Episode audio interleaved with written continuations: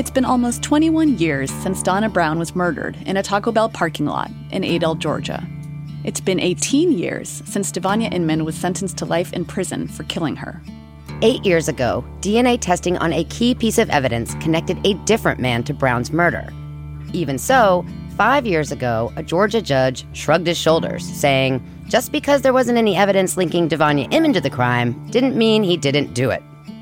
Devonia Inman has spent his whole adult life behind bars for this crime.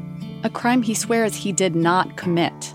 So no matter what, every time I wake up, I'm still and feel the same way. Like I'm not supposed to be here.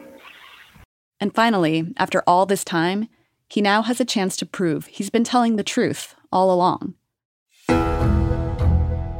From The Intercept, I'm Liliana Segura. And I'm Jordan Smith. Welcome back to Murderville, Georgia. Back in episode 6, we told you about a legal challenge to Devonia Inman's conviction filed in January 2018 by his new lawyers with the Atlanta firm Troutman Sanders. It was a long shot, but it was based on powerful new evidence, evidence that should have come out long before Devonia was ever tried. In fact, it should have come out during the investigation of Donna Brown's murder. It had to do with a woman named Kim Brooks. You might remember her. She took over Donna Brown's position at the Taco Bell in the fall of 1998. And she told Devonia Inman's new lawyers about a disturbing encounter she'd had with Hercules Brown back then. Hercules was still working at the Taco Bell, and he asked Brooks if she'd like to stage an inside job to rob it one night. He'd rough her up and make it look authentic. Then they could split the money. And that wasn't the only thing. Hercules also told her that he'd done something bad and that someone else was doing time in prison for it. Kim Brooks took this information straight to the cops. First to the Adel police, and then to the Georgia Bureau of Investigation, the GBI, and to the special agent in charge, Jamie Steinberg. According to Brooks, Steinberg brushed her off, told her that the murder had been found and the case was closed. It's worth noting that this is the exact same thing that we'd been told by Takesha Pickett, Devonia's cousin, who had also worked as a manager at the Taco Bell before Donna Brown was killed. After her murder, Pickett went to the cops and said she got the brush off too. The prosecutors did the same. She wasn't allowed to testify at Devonia's trial. He gave me a ride home one night, and then we came in for a little while. That's when he brought the conversation. I was like, man, you should let me rob you one night or whatever. And I was like, man, it ain't enough money to get robbed from there. I brushed it off always and left it at that. I never thought it would really happen. You brushed it off. Yeah. He just kind of left it alone for a little while. And then maybe a couple weeks later, he brought it up again. And then I think we might have been at work. She, he was like, man, you should let me do it, Keish. And I was like, man, you tripping. That was that. The second time he brought up when you were actually at work? At work when we was closing because I was a closing manager. So he was doing the floors and everything. When you first heard that this crime had happened, mm-hmm. what was your first thought? Hercules Brown. That was my first thought before I even heard anything of Devonia's name. What Brooks told Devonia's lawyers was really important. It was one more damning piece of evidence against Hercules Brown. His DNA was on the mask that was found in Donna Brown's car in 1998. And he pleaded guilty to a grisly double murder he committed in broad daylight in 2000 the last in a string of killings that terrorized this quiet town. The lawyers from Troutman Sanders put what Brooks said into the 2018 brief challenging Devonia's conviction. It was filed in Chattooga County Superior Court, the jurisdiction where he was incarcerated at the time. There's no timeline for a judge to consider a new challenge like this, so no one knew when or even if there would be a ruling, let alone a favorable one. Plus, as prosecutors often do, the Georgia Attorney General's office was fighting Devonia's appeal. They filed their own briefs urging the court to dismiss the whole thing. Honestly, there was every reason to think things wouldn't go well for Devonia Inman.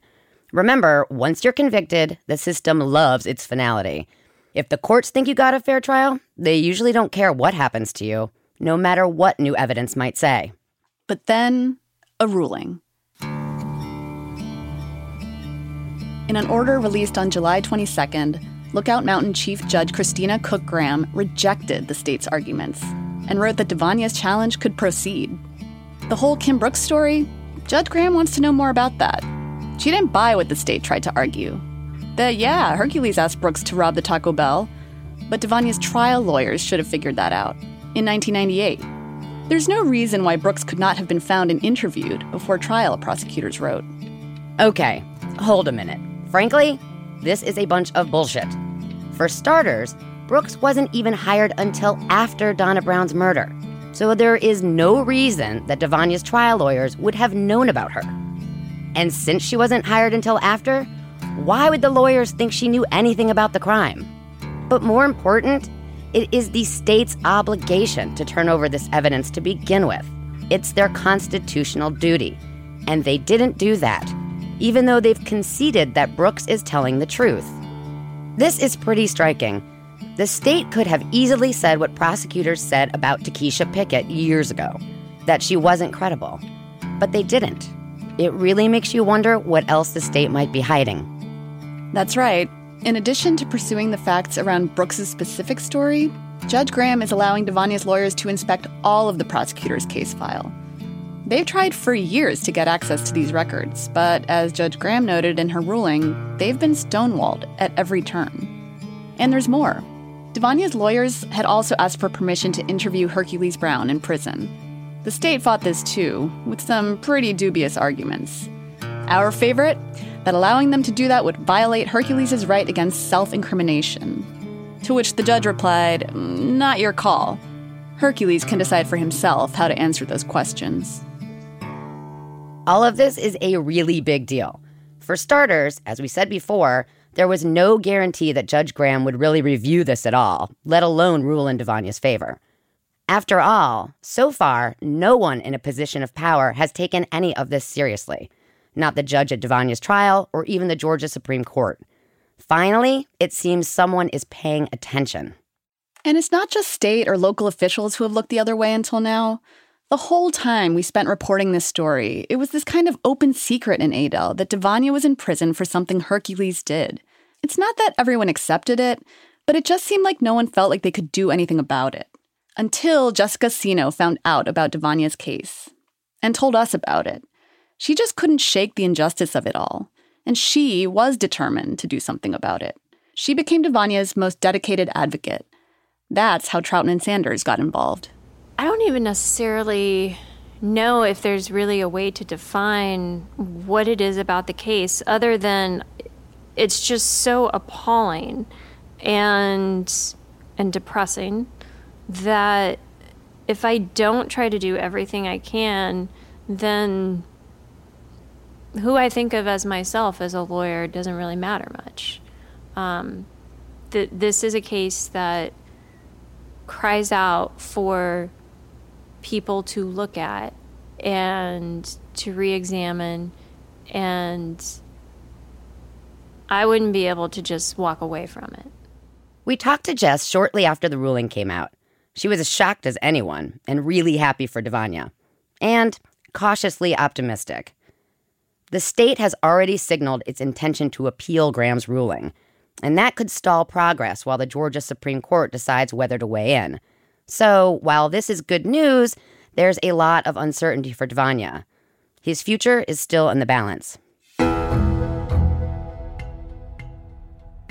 We wanted to share all of this with you because, like Jordan said, it's a big deal. But also, a lot of people have written to us since the podcast came out, wanting to know what's happening. For a while, there wasn't much to report, but now there's hope. And for Devonia's mom, there's also hope in knowing so many people now know about her son and are going to continue to follow what happens.